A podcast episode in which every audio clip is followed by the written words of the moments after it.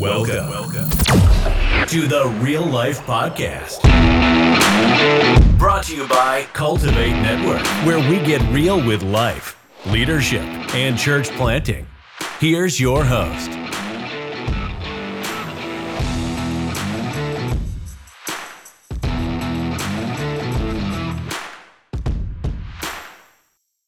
servant leadership, function over title, making fishers of men, not bishops of men. Oh my goodness. What kind of podcast is this? We're crazy as we continue in our leadership pipeline. Today, let's get into the theology of it all. Excited about this one, have been for last few weeks to look at the theology of it. And it's so easy for us to fall away and not yeah. not put forth the time and effort to really study to show ourselves approved yep. workmen rightly divining the scriptures that need not be ashamed so you know when we think of theology it's broken down in many different ways and many different aspects of what theology is the mm-hmm. study of a deity in some kind way shape or form if you look at wikipedia's definition of it but for today, let's talk about our Christian theology, what it means to us, what it's about, what we're after, and why in the world are we talking about theology in the leadership pipeline? So, why is it important to ensure that the people closest to you in leadership are aligned with you in basic theology? Well, it's critical. Oh, my. It's critical. Yeah the scripture teaches us that uh, how can two walk together except they first agree? And that doesn't mean they have to agree on the, the favorite flavor of ice cream or their their their favorite color um, or their favorite model of vehicle, Toyota.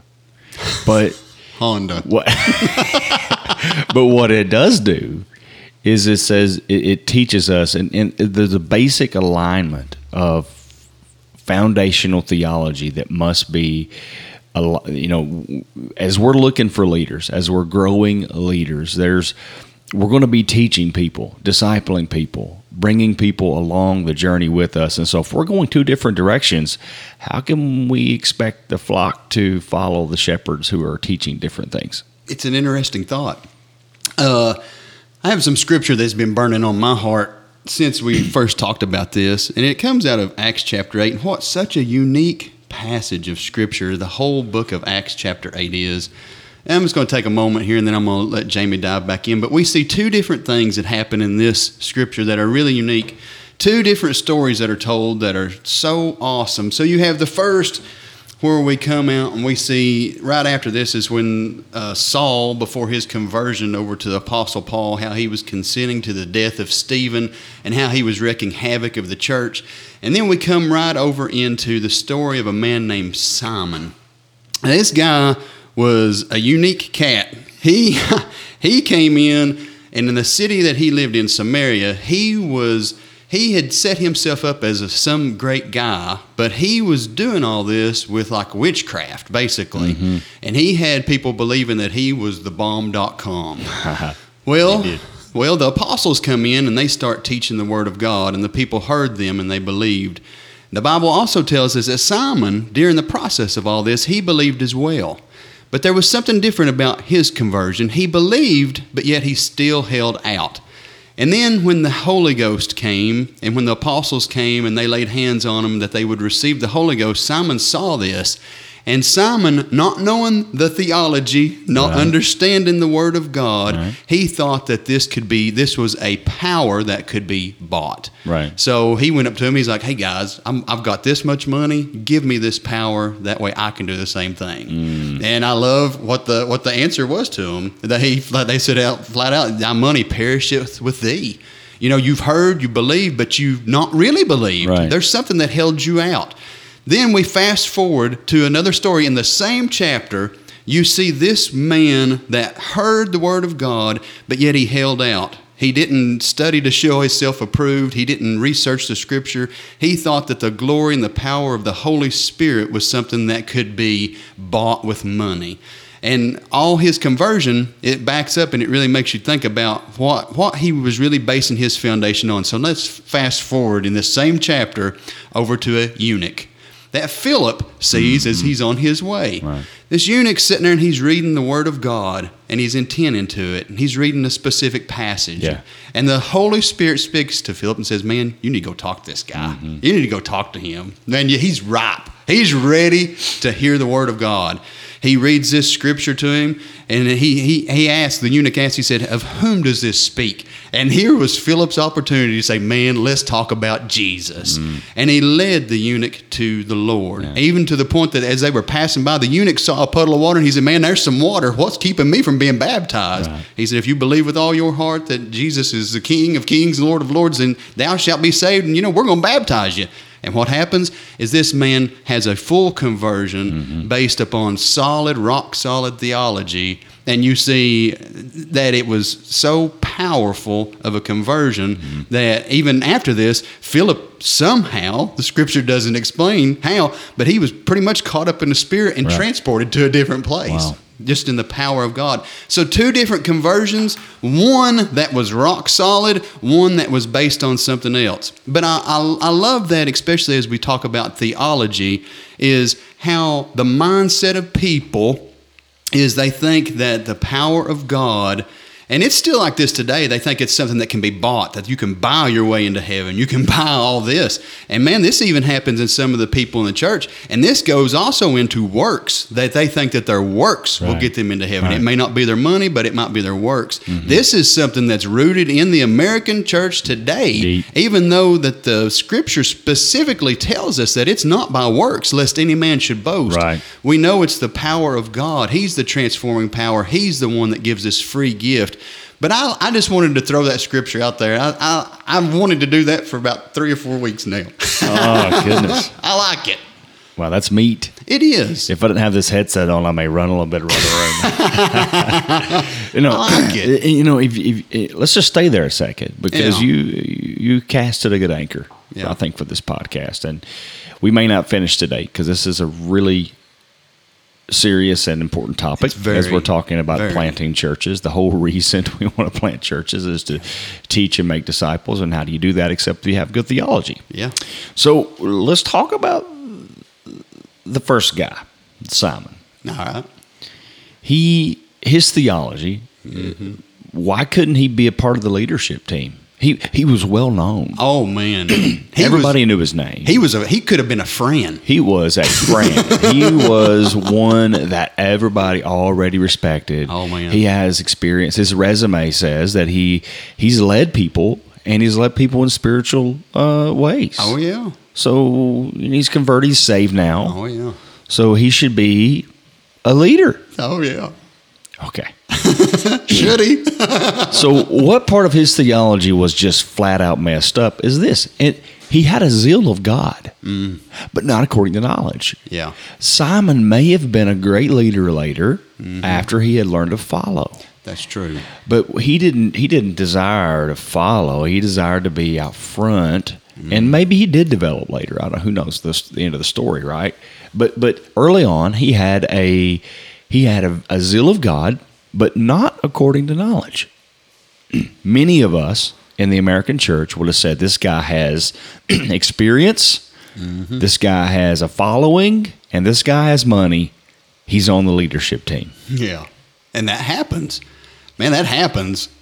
Let's be honest. Before we- before you before you turn somebody loose, Come on. You need they need to be tested. Mm-hmm. This is a reason why we don't make novices Right. pastors. Right. It's not, it, it, it, it spells a recipe for mm. disaster. Yeah. They can become high minded within themselves and think that it is something that they have gotten on their own works. And the victim of that is the sheep. It is. They're the ones that suffer, and that's Yeah. no joke. They suffer. Yeah. Yep. And sometimes the church, sometimes the church has to, it has to split because it creates so much confusion inside of it. Mm-hmm. It just has to split because there was no rock solid theology, and I was Right. basing it on my works. Yep. I'm sorry. and, and that's what Simon was doing. Simon was basing it on his performance. What can I give so I can get? Mm-hmm. Yeah. But I love the eunuch. Let's flip back over the eunuch. Oh. This is a guy that probably could have. Well, matter of fact, he did become a leader Yeah, because he took it back. Oh, yeah. Mm-hmm. He took it back to his country, his home nation, and he took the gospel back. And he was a he was a spearhead for the gospel back in his home his home nation. Okay. Mm-hmm. Yeah. He went back to Africa, man, and just laid it on it. Oh, wow. You know, but the, the, the unique difference between the eunuch and Simon is eunuch. The eunuch was humble, Yep. guys. If you're looking for a leader, Oh boy. arrogance is the number one turnoff. If you see arrogance, shut it off. Yeah. They're not ready. I don't mean that you don't love them and you don't you don't keep them around and and you know you know you're not going to kick them out of the church because what you're saying is they're not ready for leadership. They need developed. they need to be growing Yeah. right? And so, but the first thing he illustrated to me is the fact that he didn't know he didn't know who the, who this man was walking up to him. Nope. he didn't know who he was, you know, from from Adam. But but yet he and he let him come in, right? And he asked him really good questions, Yeah. and then wait for it, he listened. Yeah. Oh my. Oh, he didn't pretend to be the expert. No. If you've got a guy or a gal who is wanting to be a part of your team and they think they're the expert when you know they're a novice, they're not ready. They're not ready. Keep them, keep them, love Yeah. them, Develop them. cultivate them, Yes, absolutely. but they're not ready. They're not ready. Because I've been there, you've been there. We've all been there before where you where you're surrounded by people who you respect and you adore and you think you know something so you share it and and and you know the thing is guys is is we don't need people on our leadership teams that think they're the experts at everything because a true leader I think understands, and we both understand this very well. We are definitely NOT not the experts on so many things, and so we understand that. We get it Yeah. right? And and a leader that you're bringing onto your team, guys, you got to think about it. If they if they come in and their first their first uh, uh, push is to tell you how much they know and how much they have and what their experience is, turn it off quick. You know, my mind goes back. Let's look back in history for a moment of time. Franklin Delano Roosevelt. Most likely, if you look at it, history would have considered him one of the most ignorant presidents we ever had. But at the same time, one of the most influential presidents we had. So hmm. how how did this happen? What was the change? Hmm. FDR knew he was weak, but he was a strong leader. Yeah. And he surrounded himself with people that were really strong leaders in other areas. And he built off of them. And he, he reached out and he had he had he made and they became experts in each and every field. And they fed him back this wonderful knowledge that he was able to broadcast out to the American people that everybody that's the side of him that they everybody saw man, this guy knows. This guy's got it figured out. But behind the scenes, there was a team of rock solid individuals Yeah. that fed this one guy, that mm. fed him all this knowledge. Mm. And they were leaders that looked to him and they just fed in. That's a perfect model of leadership, man. Surround yourself, because you're not going to be the expert on everything. Right. Man, surround yourself by people that are experts in it. Absolutely. But I mean, they had to be tried. Yeah. You just couldn't turn them loose. Yep. You couldn't go in there and say, "Hey, man, I need a foreign policy advisor." Hey, I, I'm, I'm the man. I'm the man. I've been out of the country before. I can do it. man, I was I was down in Mexico three weeks. I went on a cruise to Jamaica one time. I'm ready. Turn me loose. but I mean, this is this is the this is the individual that you come into contact with. Sure. And this is very common and prevalent in Mm-hmm. the churches today is everybody thinks that they're an expert on certain things Right. and honestly man and we live in a society that people don't they think humility is weakness Right. and to be humble is weak Mm-hmm. if i don't know the answer to something i look weak Mm-hmm.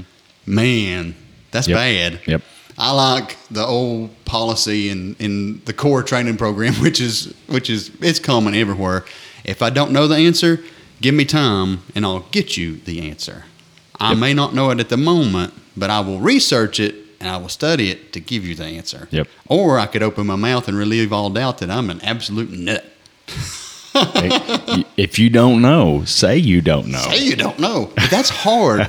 that's hard for people. Yep. And it, it, this, not only in the business world, but also in the Christian in this Christian Absolutely. walk. It's hard for somebody to look at you and say, "I don't know." It's pressure. it is pressure. You as a leader, when somebody asks you a hard question theologically and you don't have the answer, you feel in your flesh inept and and Yep. unprepared Yep. and unqualified to, to do the work. Yep. But guys, listen, you're not going to know the and, and, and but the thing is is is what we we're not looking for leaders who hold a, an MDiv in theology. That's not what what we're looking for leaders. Leaders that will listen, leaders that align in basic theology. And I'm not talking about uh, you know, splitting hairs, right? I'm not talking about things that are non-eternal related. Yeah. But if our basic basic principles of Christian theology are are misaligned, we cannot go together. That's right. You know, Jesus Christ is the only, not my performance, not my uh, membership, not my money. Jesus is the only. The resurrection of Jesus Christ is the only, right? The cross. He rose from the grave. He Yeah. sent the Holy Ghost on in Acts chapter 2 to empower the church, not to just be crazy, but to do his will and to do, you know, is so it's these basic right fundamental doctrines Yeah. that that we need to be sure and that that your people are aligned. Yeah, I agree.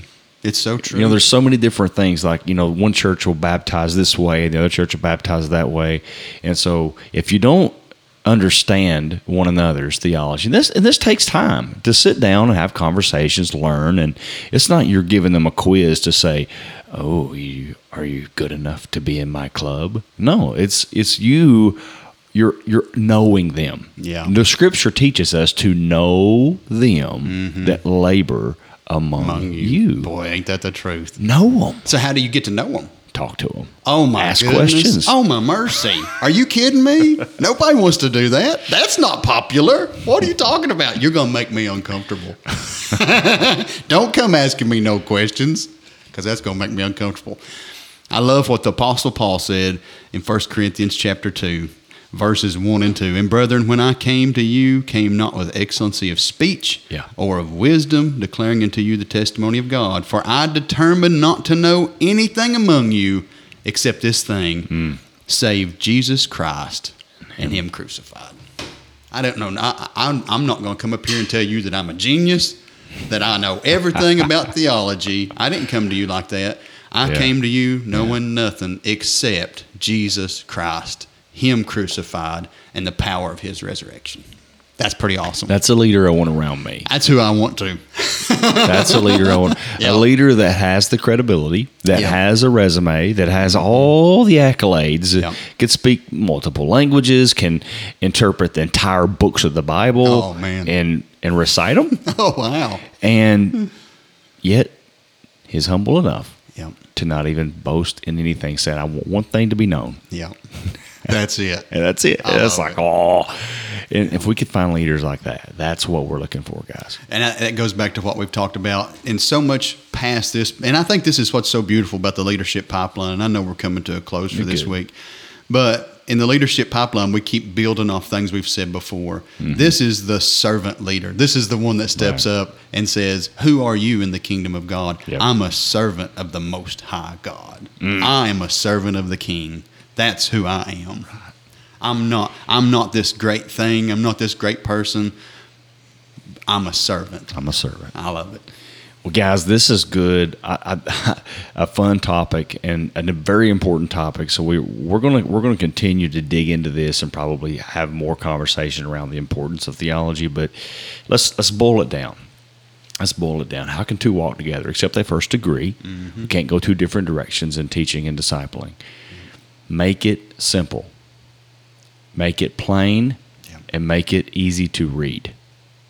Write it down that they may see. That sounds familiar, doesn't it? Doesn't it? Write it down so they may plainly see, that they may understand what our doctrine is, what your theology is, what's, what are the basic building blocks. Oh, make it simple, make it plain, mm-hmm. That way they can understand really easily whether we align or not. And guys, surround yourself with, with leaders who are not like not like Simon, who want to go earn it and own it, Yeah. and more leaders like the eunuch, who's ready to listen and learn, and then take back what they learned to others. Amen. Guys, we love you so much. We appreciate you tuning in. Uh, give us a shoot, shoot us a message on Facebook or or comment here on the podcast. Let us know that you're out there and that you're listening. We appreciate you tuning in. And until next time, keep it real. Thank you for listening to the Real Life Podcast. We'd love to hear from you. Please share a comment and follow us on Facebook. And until next time, keep it real.